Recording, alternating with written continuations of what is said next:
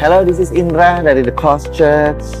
Ini adalah channel podcast kami. Terima kasih udah tune in dengan channel ini, saudara. Kami berharap bahwa setiap message kami dapat membukakan lebih siapa Tuhan, saudara, dan Injil kasih karunia dan apa yang Yesus sudah lakukan di kayu salib kiranya membebaskan kehidupan saudara. Di dalam nama Yesus. Enjoy the message. God bless you.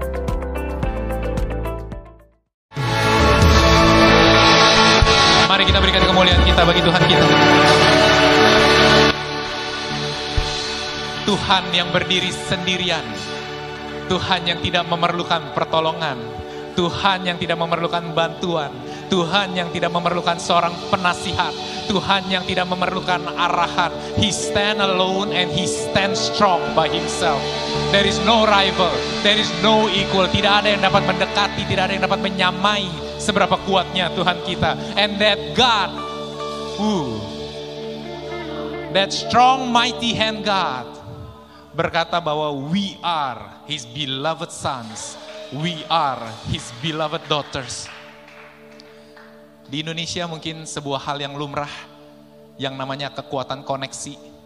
Kadang ketika kita mungkin mengenal seseorang, ketika kita mungkin mengenal sebuah pangkat, dan orang itu begitu dekat sama kita, bahu jalan kita berani kita tabras. Benar gak Amitesh? Hah? Benar. Hal-hal banyak berani kita lakukan karena we know somebody and I want to tell you that that your God, your God is for you and not against you. The enemy should tremble. Musuh-musuh itu harusnya gemetaran dan ketakutan because the mighty God is on our side. The mighty God never leave us. Tuhan yang begitu besar, Tuhan yang begitu kuat. Dia berkata, I got your back. I got you my son. So do not worry, jangan takut, jangan khawatir. Karena hatiku ada untukmu. Hari ini aku berdoa Bapak. Hmm. Hari ini aku berdoa Tuhan. Ada revelation di setiap dari kami. Sebelum saya masuk ke dalam firman saya, saya ingin membagikan sebuah ilustrasi. Tuhan itu banyak yang bisa dan dia ingin berikan. Banyak sekali. Tapi dia memerlukan kita untuk percaya, dia ingin memberikan dan menerima. Sama seperti kalau kita lapar, kita bisa masuk ke semua dan berbagai macam jenis restoran. Dari warung, pinggir jalan, gerobak, sampai ke restoran bintang 5 kita bisa masuk dengan kelaparan dan masih keluar dengan kelaparan jika kita tidak duduk dan menerima apa yang mereka tawarkan. Maka itu Tuhan berkata, it was never, it was never about the preacher, it was never about the church, hmm. it was never about the worship. Bukan tentang seberapa wah luar biasanya perkataan-perkataan Tuhan, tapi lebih ke arah apakah kamu siap untuk percaya, duduk, dan menerima semua yang Tuhan janjikan. Because there is the power in the name of Jesus, not in my name. Juliam Chong is a nobody. I have no power to set you free. I have no knowledge to set you free.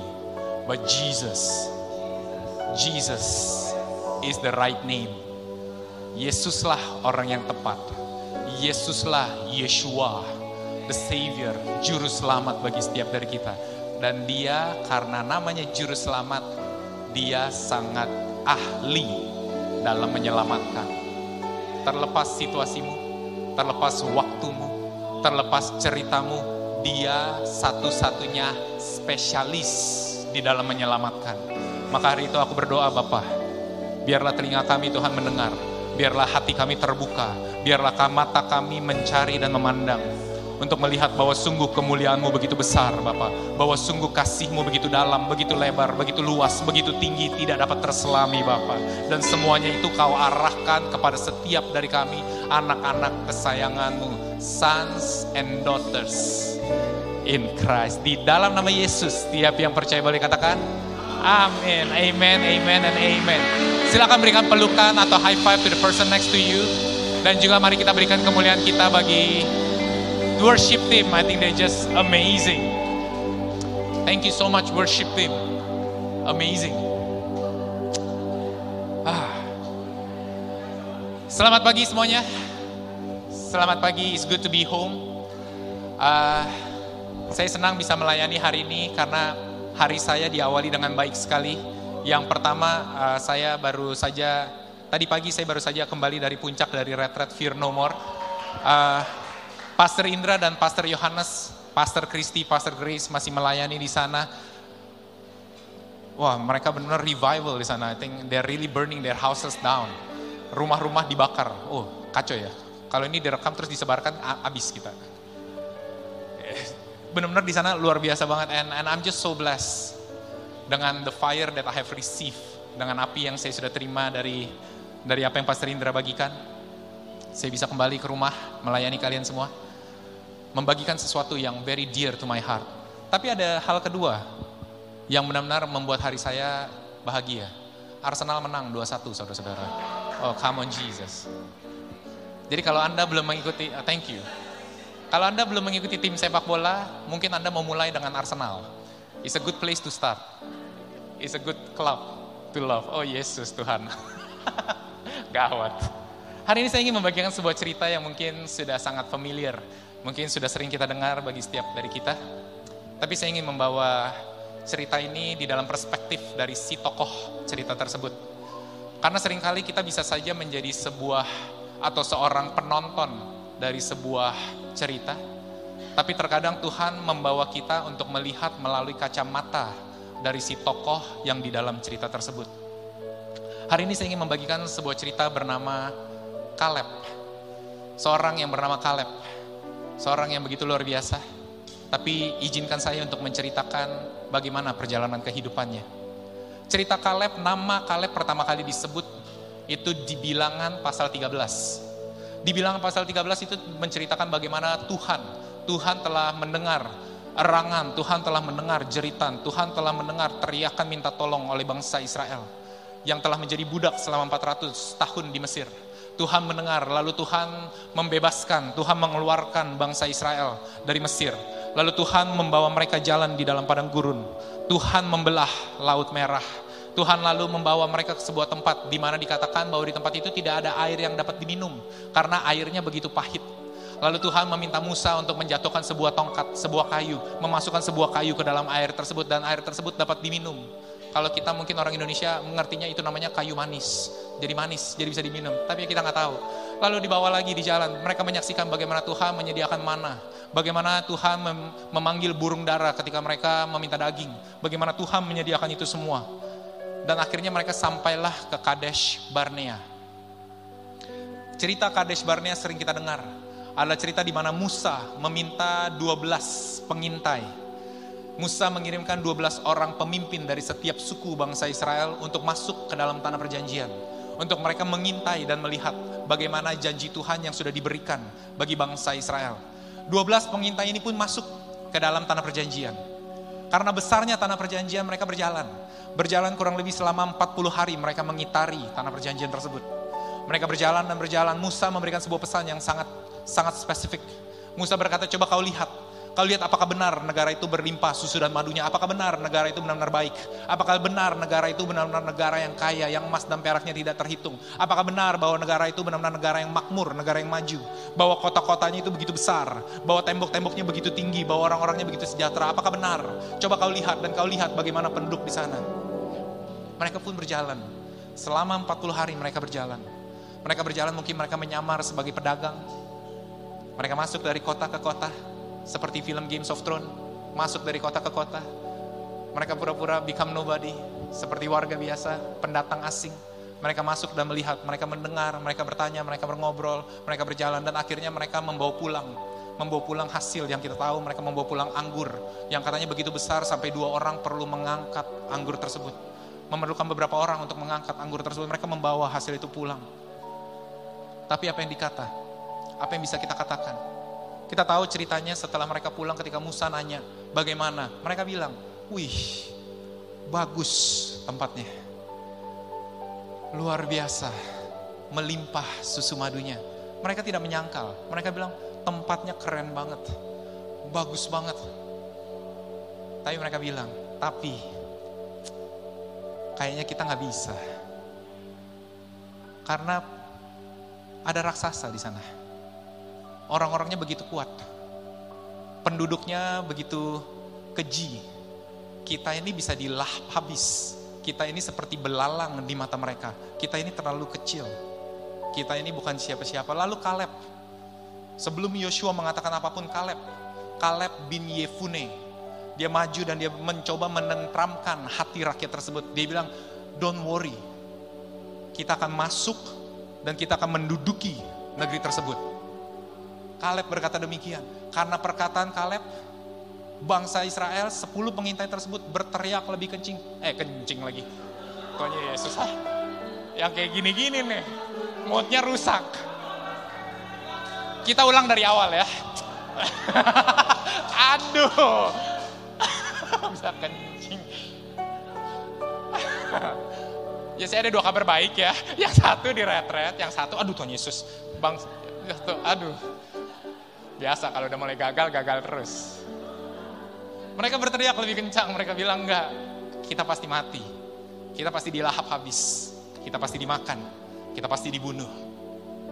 Lalu dikatakan di bilangan 14. Bilangan 14 berkata demikian, tetapi Yoshua bin Nun dan Kaleb bin Yefune yang termasuk orang-orang yang telah mengintai negeri itu mengoyakkan pakaiannya, mereka mengoyakkan pakaiannya tanda berkabung, tanda bersedih. Mereka mengoyakkan dan berkata kepada segenap umat Israel, negeri yang kami lalui untuk diintai itu adalah luar biasa baiknya, exceedingly good land.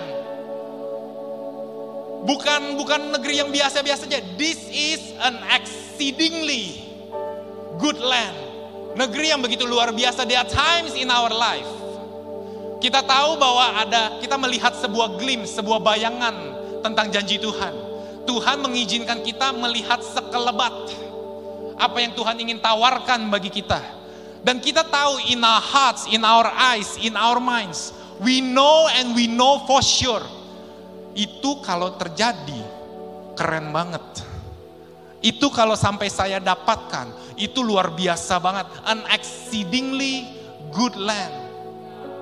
Lalu dikatakan di ayat berikutnya, jika Tuhan berkenan kepada kita, maka ia yang akan membawa kita masuk ke negeri itu dan akan memberikannya kepada kita. He is the one that will bring us into this land and give it to us.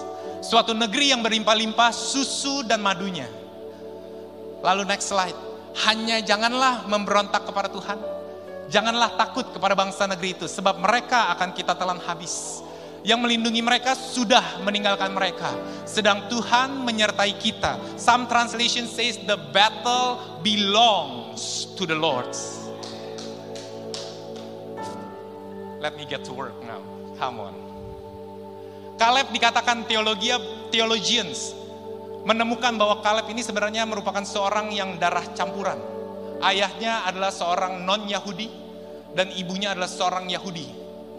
Kaleb dilahirkan menjadi seorang budak di kota bernama Goshen di dalam Mesir. Tempat perlindungan, tempat yang dipilih oleh Yusuf yang harusnya menyejahterakan bangsa Israel. Tapi karena Firaun berganti, waktu berganti, akhirnya tumpah. Akhirnya negeri yang dijanjikan tersebut menjadi seperti sebuah momok bagi bangsa Israel. Mereka menjadi budak selama 400 Tuhan. Eh 400 Tuhan. Aduh.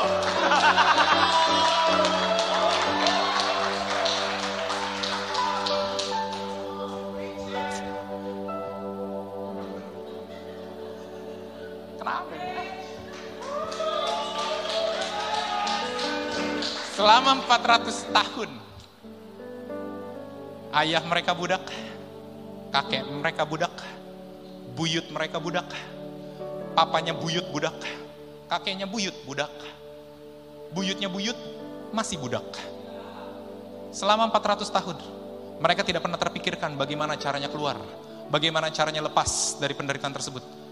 Kaleb, seorang darah campuran, seorang non-Yahudi dan seorang Yahudi mengalir di dalam darahnya. Dia pernah mendengar cerita tentang Tuhan. Dia pernah mendengar nenek moyang bangsa Israel. Dia pernah mendengar bagaimana Tuhan memperhatikan orang-orang Yahudi. Tapi somehow the situation, it doesn't look that way.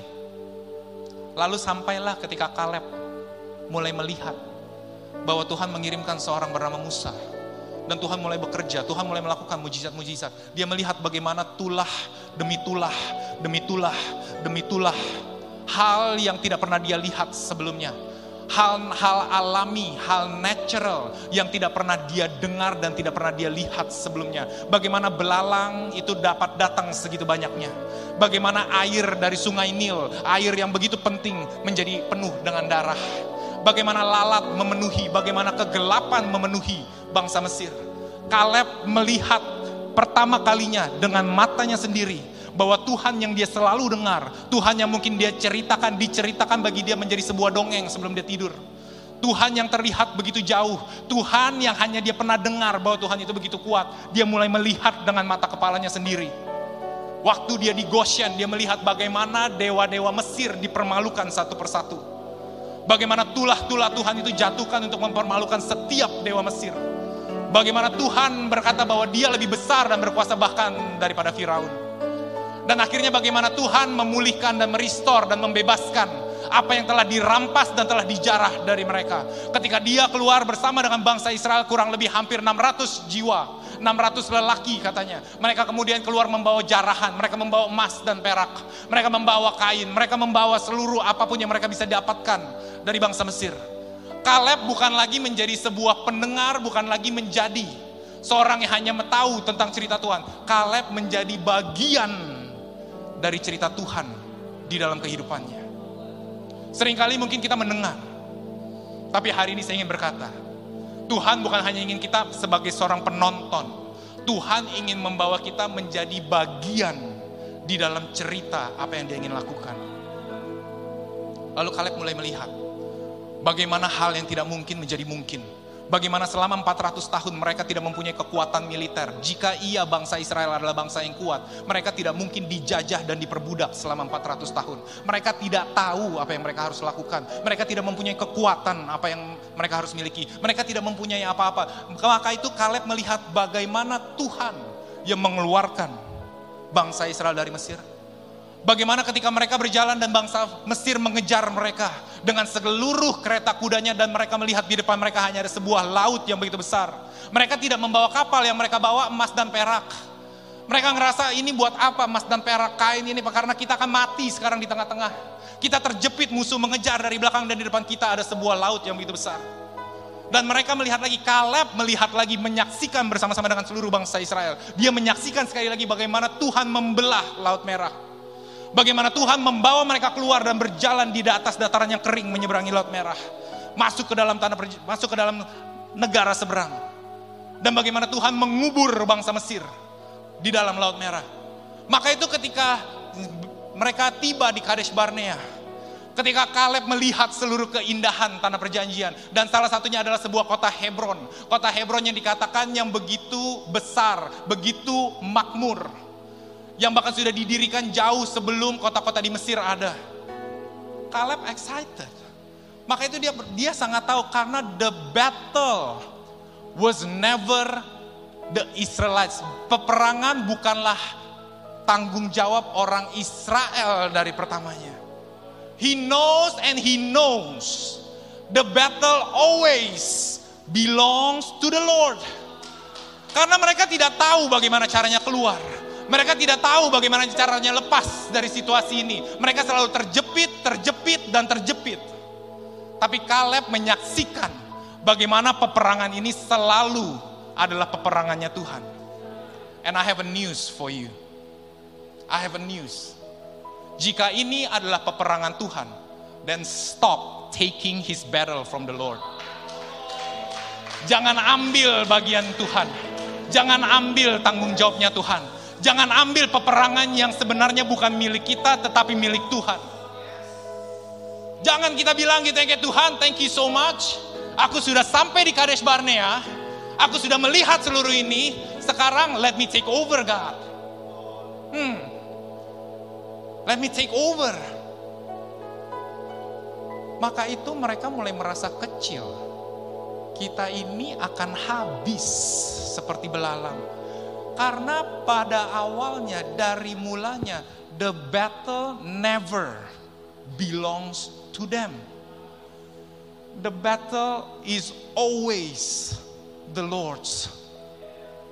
Jangan curi apa yang harus menjadi bagian dari Tuhan. Jangan mengambil tanggung jawab yang sebenarnya menjadi tanggung jawab Tuhan. Kembalikan semua itu kepada Tuhan. The Lord wants his battle back. He wants his battle back.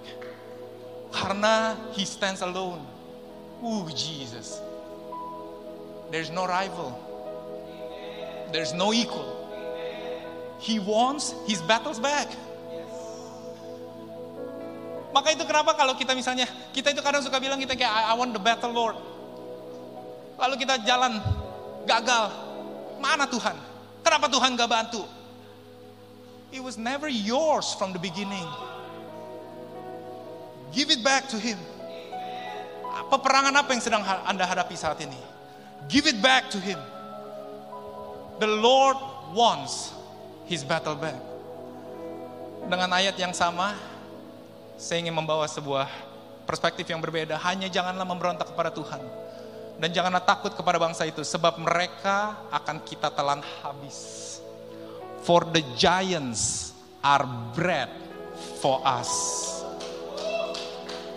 Jika kita tahu, Kaleb tahu bahwa peperangan ini bukanlah milik dia bahwa peperangan ini selalu berada di dalam tangannya Tuhan, maka musuh-musuh, maka raksasa yang mereka hadapi itu akan menjadi santapan bagi mereka. Raksasa ini bukanlah untuk menakutkan mereka, tapi raksasa ini akan menjadi makanan bagi mereka. Kita harus mengerti sesuatu hal, saudara-saudara. Minggu lalu ketika saya berbicara tentang treasures in the darkness, ada sebuah harta yang terpendam di dalam kegelapan kita harus mengerti, jika harta itu benar-benar bernilai, maka sudah pasti lawan kita pun yang menjaga harta tersebut bukan lawan biasa. Aladin untuk mendapatkan lampunya harus masuk ke kepala singa, goyang-goyang, ketutup, nggak bisa keluar. Saya seorang pria yang begitu luar biasa, ketika sebelum istri saya mendekat, mendekati saya, wih nggak kebalik kebalik, ceritanya kebalik. Kita bercanda dikit ya, kacau. Ha? Jika Rizka, Mariska istri saya adalah wanita yang benar-benar begitu luar biasa, saya tidak boleh terkejut kalau ada giant, Nobita dan Suneo yang berusaha mendapatkan Rizka. Karena because of the value of the treasure, sudah pasti ada oposisi yang menghalangi kita. Jangan kaget kalau kalau kalau janji Tuhan itu selalu ada musuh-musuh. Kita selalu bertanya kenapa ikut Tuhan selalu kita tidak dibebaskan dari masalah. Because of the value of the treasure. That's why the enemy want to make sure you do not receive that treasures. Karena begitu berharganya tanah perjanjian tersebut, maka si musuh tidak ingin bangsa Israel menikmati dan mendapatkan apa yang sudah dijanjikan bagi mereka. Karena begitu bernilainya harta tersebut. Makanya perjuangan kita, Myron, huh? come on. Perjuangan kita seperti menembus awan dan langit. Tapi we know, once we get past, benar Kelvin? Once we get past the giant, kita mulai mengerti how valuable the treasure really is. The land was exceedingly good land. Negeri itu benar-benar luar biasa bagusnya, melimpah susu madunya. Ya maka itu ada raksasa. But today I want to tell you this. Since the battle belongs to the Lord's, karena janjinya adalah janji Tuhan. Karena Tuhan yang memulai. Maka raksasa ini bukan untuk menghentikan kita. Raksasa ini akan menjadi batu loncatan kita. Untuk melihat dan menerima apa yang Tuhan sudah siapkan bagi kita. For they are, for the giants are bred for us. Uh, in Jesus name.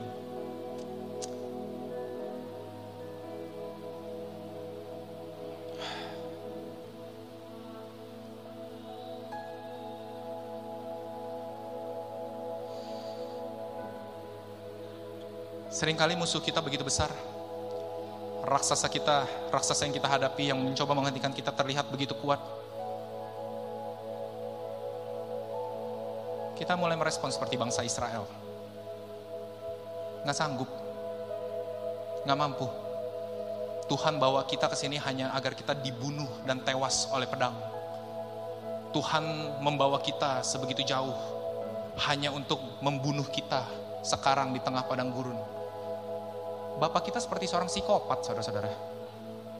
Kayak bayangin, Bapak bebaskan, dia dengar permintaan tolong, dia bebaskan, dia belah laut merah, dia kasih makan, dia kasih burung dara. Buat apa? Nanti udah sampai sini nggak ada yang ngeliat saya bunuh kamu semua. Bapak kita kayak psikopat, ngeri sekali. But that's not the heart of the Father. The giants will always be there. But the giants will be our bread. Akan menjadi makanan bagi kita. Akan menjadi santapan bagi kita. Maka itu kita tahu dan kita dengar bahwa orang-orang besar mengalahkan banyak raksasa. The giants of the company, they defeat many giants in their period of time. Raksasa-raksasa banyak yang dikalahkan, maka itu mereka menjadi orang besar. If you are facing a giant today, ah, know this, greatness is waiting for you to take. Greatness is waiting for you to possess. Ada sebuah janji yang begitu besar, begitu luar biasa, menunggu untuk saudara dan saya untuk claim dan bilang, "This is mine." Lalu cerita itu fast forward. Bangsa Israel masih nggak senang dengan Kaleb dan Joshua. Penghasut. Mereka ini provokator. Mereka ini cuma mau bunuh kita. Mereka ini cuma ingin menghancurkan kehidupan kita. Lalu mereka mencoba menimpuk Kaleb dan Joshua dengan batu. Mau dibunuh Kaleb dan Joshua. Maka itu akhirnya Tuhan menghukum bangsa Israel untuk berjalan di padang gurun selama 40 tahun. Bagaimana saya bisa tahu bahwa ini peperangan milik Tuhan? Mungkin itu pertanyaan saudara. Seringkali saya bilang kan, we, sering kali saya bagikan, we do not wanna outplan, we do not wanna outsmart, we do not wanna outdo, we do not wanna outrun God. Karena ada contohnya di bangsa Israel begini. Begitu dia lihat Tuhan menghukum, mereka harus berjalan 40 tahun. Tahu bangsa Israel yang 10 tadi itu, suku-suku yang tadi, mereka kumpul bilang, yuk besok kita serbu sisi selatan dari tembok Yeriko. Mereka mencoba, ayo kita masuk, ternyata kita salah, yuk kita coba masuk. Tapi Musa udah bilang jangan, because the Lord is not with you. This is not the time. This is not the method. You have to understand. Dan mereka akhirnya gagal. Mereka akhirnya tercerai berai, terporak-porandakan. Mereka kalah dalam peperangan. Sometimes you need to understand your failure can be used by God to help you to see that this is not the time yet. This is not the method. This is not the plan. This is, this is not how we should do it. Failure bukanlah sebuah ketakutan atau bukanlah sebuah kegagalan untuk menjatuhkan kita. Failure can be used by God to show you there is a better timing. There is a better way. There is a safer way. There is a safer person. That is our God. Lalu Kaleb pun mulai berjalan. Akhirnya tiba di Yosua 14. Mereka berjalan selama 40 tahun. Mereka mulai masuk ke dalam tanah perjanjian. Mereka mulai memerangi Yeriko. Mereka mulai mengalahkan Ai. Mereka mulai mengalahkan raja-raja gabungan. Mereka mulai melihat bagaimana mereka mulai menginjak satu persatu di bawah kepemimpinan Yosua untuk mengambil setiap tanah yang telah dijanjikan. Lalu Yosua bertanya kepada Kaleb, sekarang kamu mau yang mana kotanya? Guys, we have to understand this. Seharusnya tanah perjanjian dibagi rata dengan 12 suku. But for a special person, God has a special reward. Kaleb mendapatkan bagian yang utuh di luar dari suku Yehuda. Suku Yehuda mendapatkan tanah, Kaleb mendapatkan tanah atas nama pusakanya sendiri. Lalu dikatakan Kaleb berkata, pada waktu itu Musa bersumpah. Katanya sesungguhnya tanah yang diinjak oleh kakimu itu akan menjadi milik pusakamu dan anak-anakmu sampai selama-lamanya. Sebab engkau tetap mengikuti Tuhan Allahku dengan sepenuh hati. Jadi sekarang sesungguhnya Tuhan telah memelihara hidupku seperti yang dijanjikannya. Kini sudah 45 tahun lamanya. Kaleb sudah 45 tahun menunggu janji Tuhan. Sejak diucapkan Tuhan firman itu kepada Musa. Dan selama itu orang Israel mengembara di padang gurun. Jadi sekarang telah berumur 85 tahun aku hari ini. Kaleb ketika mereka mengintai, Kaleb itu umurnya kurang lebih 40 tahun. Karena sudah 45 tahun dan sekarang umur dia 85. Genius. Saya bisa menghitung dengan cepat. 85 tahun, 40 tahun, 45 tahun dia menunggu janji Tuhan. Lalu dikatakan, pada waktu ini aku masih sama kuat seperti pada waktu aku disuruh Musa. Seperti kekuatanku pada waktu itu, demikianlah kekuatanku sekarang untuk berperang dan untuk keluar masuk. Oleh sebab itu, give me that mountain yang dijanjikan Tuhan pada waktu itu. Sebab engkau sendiri mendengar pada waktu itu bahwa di sana ada orang enak dengan kota-kota yang besar dan berkubu. Orang-orang enak adalah orang-orang raksasa. Salah satu keturunan dari enak, dari orang-orang enak adalah Goliat. Yang katanya besar sekali. Itu adalah orang-orang enak. Mungkin Tuhan menyertai aku sehingga aku menghalau mereka seperti yang difirmankan Tuhan. Lalu Yosua menjawab. Yosua memberkati Kaleb bin Yefune. Dan diberikannya lah Hebron kepadanya menjadi milik pusakanya. Hebron yang pertama kali pas dia keliling jalan selama 40 hari. Dia kepincut. Luar biasa kota ini begitu besar. Kota ini begitu indah. Kota ini begitu luar biasa. Dia taruh dalam hati, kalau saja suku Yehuda bisa tinggal di dalam Hebron. Kalau saja saya bisa menginjakkan bahwa anak cucu saya bisa tumbuh di kota kota Hebron ini dia sudah menetapkan di hatinya, Hebron akan menjadi miliknya. Maka itu ketika ditanya, kota mana yang kamu mau, tempat mana yang kamu mau, hatinya langsung bilang, Hebron. Hebron, I want Hebron. Tapi Hebron ada suku enak yang menjaga. Dan kali ini bukan cuma satu, raksasanya ada tiga. Karena si enak, si anak, mempunyai anak-anak.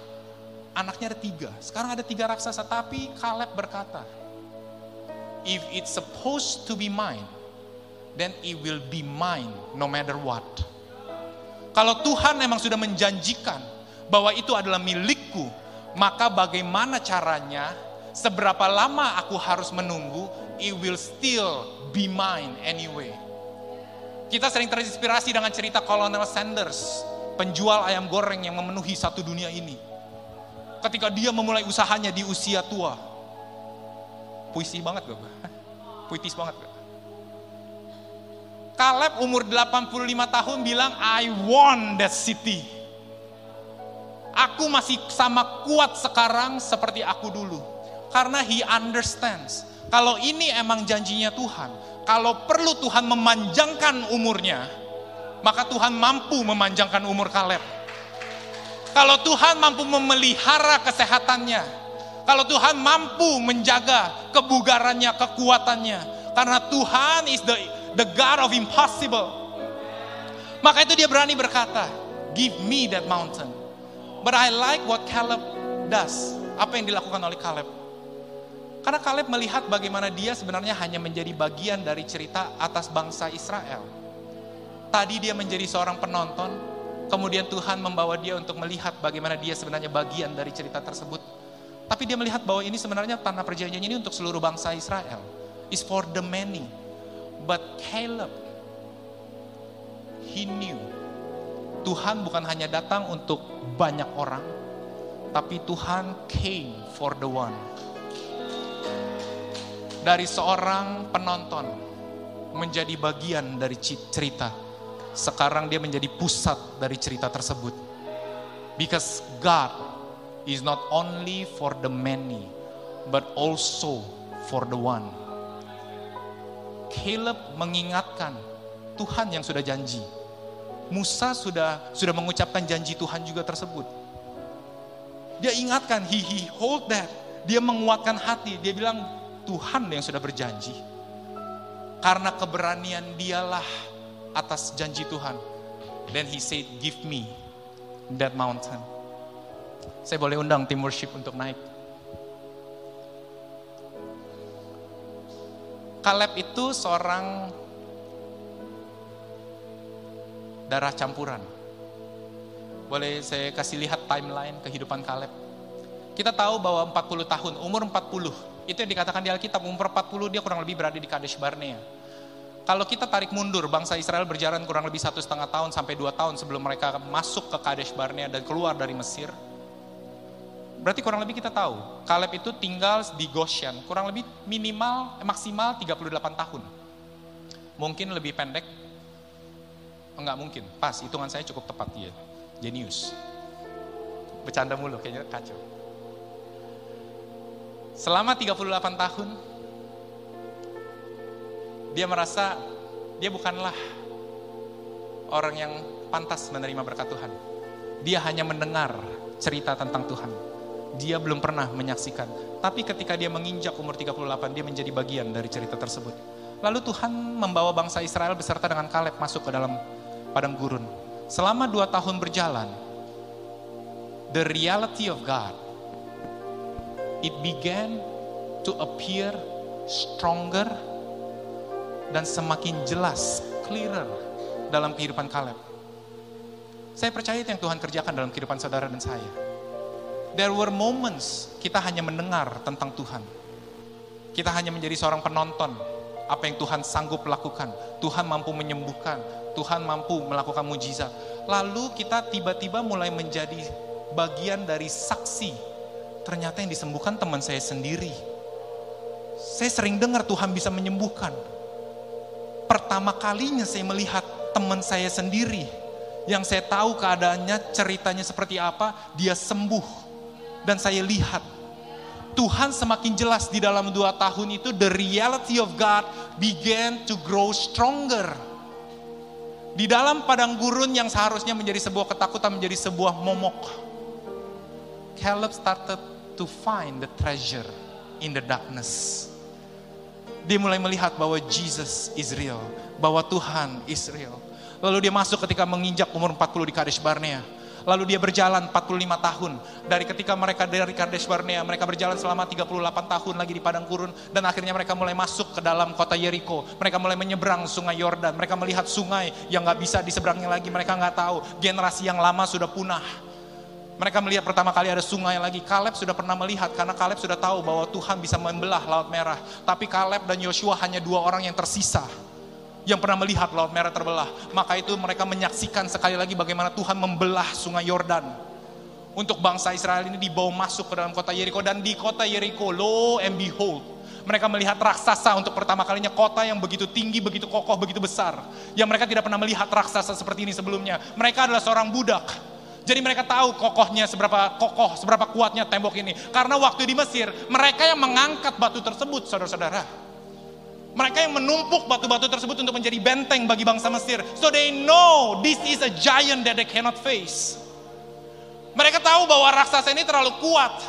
Mereka tahu mereka tidak mempunyai kemampuan, but yet again, Caleb started to witness bahwa the battle always belongs to the Lord. Bahwa peperangan ini selalu menjadi milik Tuhan. Maka itu mereka hanya perlu berjalan. Mereka hanya perlu mengitari. Mereka hanya perlu mengelilingi hari pertama, hari kedua, hari ketiga, hari keempat, hari kelima. And that giant started to become their bread, saudara-saudara. Raksasa itu mulai jatuh dan menjadi makanan mereka. Nama bangsa Israel semakin dielulukan. Bangsa Israel adalah bangsa penuh dengan orang budak, saudara-saudara. Sekarang selama 40 tahun Tuhan membawa mereka dari negara kumpulan budak-budak menjadi kumpulan negara, kumpulan orang-orang yang ditakuti oleh bangsa-bangsa lain. Kekuatan militer yang ditakuti oleh bangsa-bangsa lain. Budak yang hidup liar, yang tidak mempunyai peraturan, yang tidak tahu bagaimana caranya untuk mempunyai budaya, mempunyai tata cara. Tuhan bimbing dan Tuhan bawa dan Tuhan ajarkan Bagaimana akhirnya mereka menjadi sebuah negara teokrasi. Negara yang berpusat kepada Tuhan.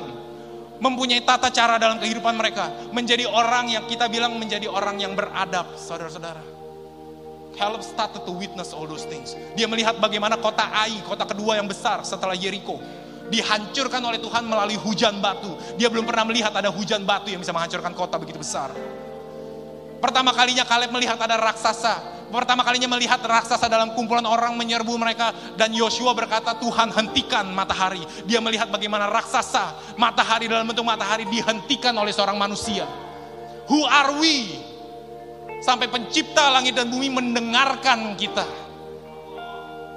Selama 45 tahun Kaleb berjalan lagi di padang gurun, berjalan lagi dalam tanah perjanjian. Dia sudah menemukan harta karun yang pertama, who Jesus, who God is for the Israelites. Tapi yang kedua, dia mulai menemukan lagi harta karun yang lebih indah.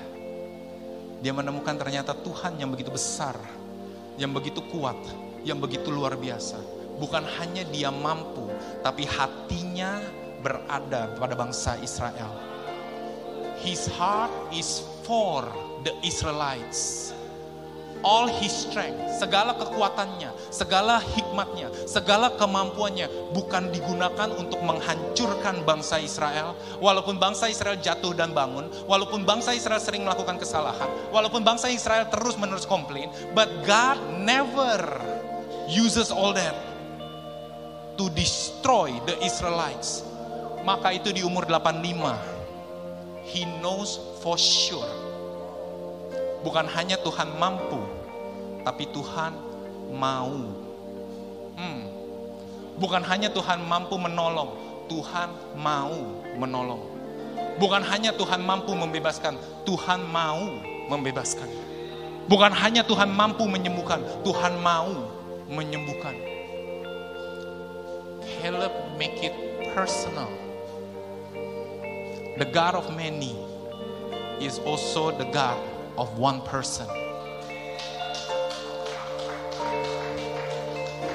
Kaleb mungkin bisa berkata, saya ini keturunan darah campuran loh. Saya ini bukan seperti Yosua, rekan saya yang sama-sama berkata, yuk kita serbu. Karena Yosua menjadi pemimpin bangsa Israel, menjadi orang yang dipercaya oleh Musa. Dia bisa berkata, saya ini bukan Musa loh. Saya ini bukan langsung mendengar panggilan Tuhan. Karena Kaleb tidak pernah mendengar suara Tuhan memanggil dia. Kaleb hanya menjadi orang yang willing to walk the journey with God. Hanya willing to believe and choose to be faithful with God. Dia bisa berkata, I'm not, I'm not an extraordinary man. I don't deserve actually. But this is the goodness of God. Tuhan tidak menciptakan kita untuk menjadi common.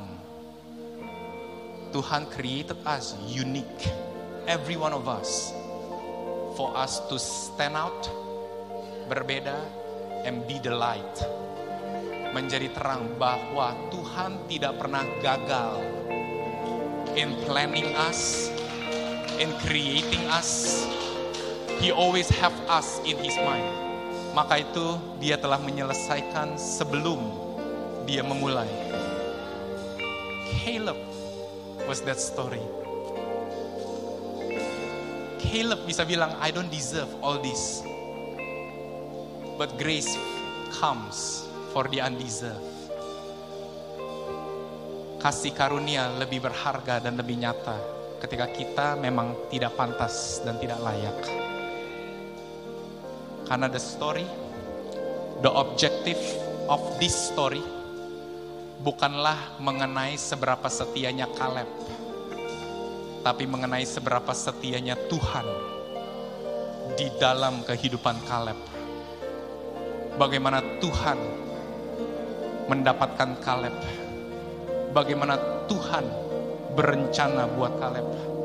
Bagaimana Tuhan memenuhi janji bagi Kaleb.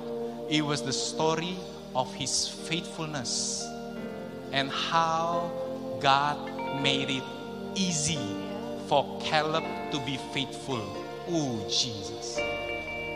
It was never about our faithfulness, tapi bagaimana Tuhan terus menerus menunjukkan over and over again, menanti over and over again, agar kita dapat mengikuti Dia dan setia kepada Dia dengan mudah. For we love because He love us first. Maka itu bangkitlah giant slayers Come and arise, giant slayers. Mari kita bangkit saudara-saudara. Bangkitlah anak-anak yang dikasihi Tuhan. Bangkitlah Kaleb di tempat ini. Bangkitlah anak kesayangan Tuhan. Sons and daughters of Christ. Bahwa Tuhan ada di pihakmu. Tuhan is not against you. God is not only can, but his heart is for you. God is for us and not against us. Kalau dia pernah menjatuhkan tembok Yeriko, maka dia dapat mengalahkan raksasa tersebut. Kalau dia pernah mengalahkan musuh-musuh tersebut, maka dia dapat mengalahkan sekali lagi. Kalau dia pernah membawa engkau keluar dari masalah tersebut, maka dia dapat membawa engkau keluar lagi. Kalau dia pernah melakukannya, maka dia dapat melakukannya lagi. Oh, in Jesus name.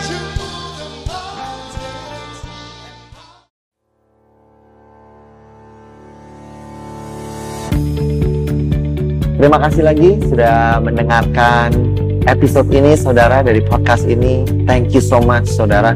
Saya berharap bahwa Injil kasih karunia dan apa yang Yesus sudah lakukan bisa membebaskan kehidupanmu saudara. Kalau saudara diberkati, saya mengundang saudara untuk share saudara um, sermon ini baik secara pribadi kepada your friends and your family saudara atau you can screenshot dan kau bisa bagikan kepada sosial media saudara dan jadilah terang saudara. I hope um, message ini melalui saudara bisa memberkati lebih banyak orang lagi. Dan kalau saudara diberkati, saya mengundang saudara untuk subscribe kepada channel podcast ini. Again, I want to thank you. Berterima kasih kalau saudara mendengarkan dan mengizinkan dirimu diberkati dari apa yang kami lakukan. Terima kasih, Tuhan berkati.